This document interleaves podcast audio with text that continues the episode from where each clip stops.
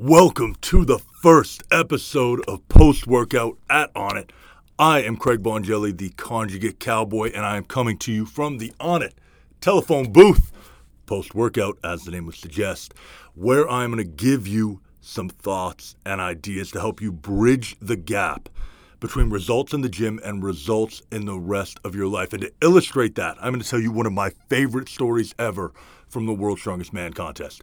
So, for years, there was a Polish competitor at the World's Strongest Man named Mariusz Pudzianowski. He's a five time winner, one of the all time best at World's Strongest Man, a, a true living legend of the sport. Now, Mariusz, for as great as he was, lacked one thing that a lot of his competitors had, and that was sheer size. Mariusz was about six feet tall. I'd, I'd say you could you could give him a literal or a, a real, not a not a build height of 5'11 to 6 feet tall. And he was somewhere in the high 280s, maybe close to 300 pounds at the end of his career. Now, that might sound pretty big, but for World's Strongest Man standards, that is not overly large. You've got guys like The Mountain, Hafthor Bjornsson at 6'10, 400 plus. Brian Shaw, 6'8, 6'9, 400 plus. Zydrunas Savickas at 6'4 was over four bills for multiple World's Strongest Man appearances. So there's some really, really, really big guys. Now, the reason that's important at the World's Strongest Man, there's an event called the Fingal's Fingers. So they take these really long, maybe 15 feet long, metal poles. They look like telephone poles. And they're pinned down on one end, and they have to slowly lift the end up until they're vertical, and then they push it over. And typically, they do those in a series of usually three.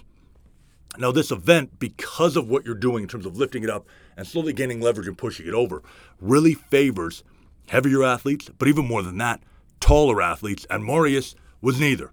So, one of the years he was competing at World's Strongest Man, there was Fingal's Fingers in the finals. And Mariusz didn't do very well on it. Maybe he got seventh, eighth, ninth place out of 10 guys, whatever, on that one particular event. But that cost him so many points that he wasn't able to retain his title that year and lost the World's Strongest Man contest. Maybe he came second, third, whatever. But when you're Mariusz, it's either first or nothing. So the next year, he comes back. There's Fingal's Fingers in the finals again.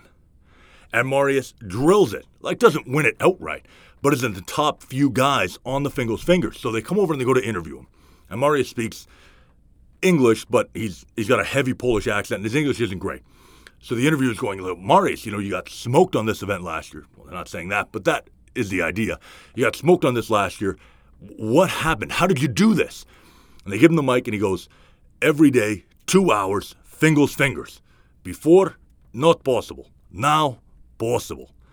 And I love that line. That line is everything, everything about what weight training and transforming your body and transforming your abilities will do for you.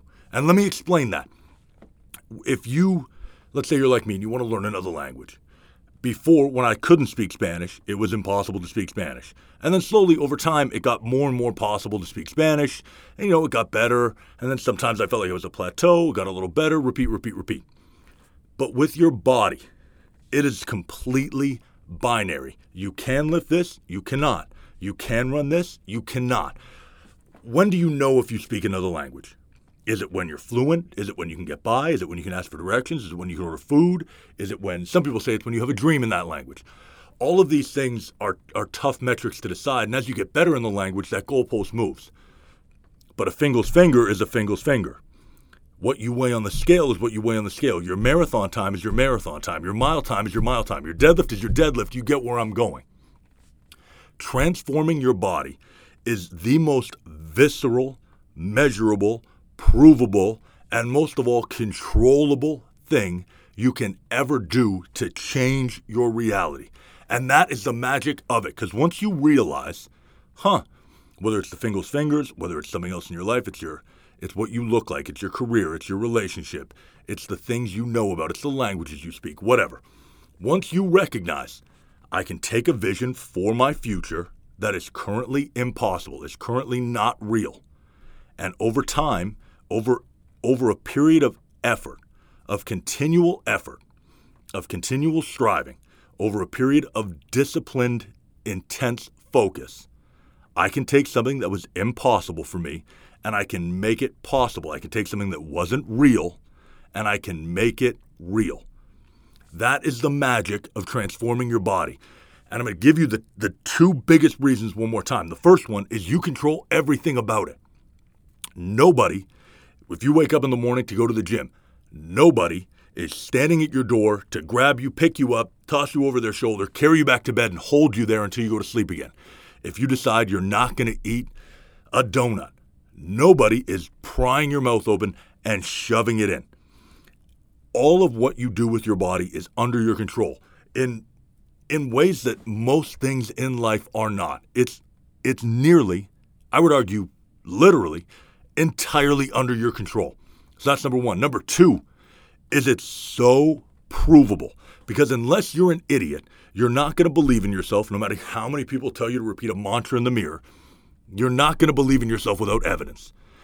And changing your body is so visceral. It's so it's so much a part of changing you that it's not that you just do a little different or know a little different.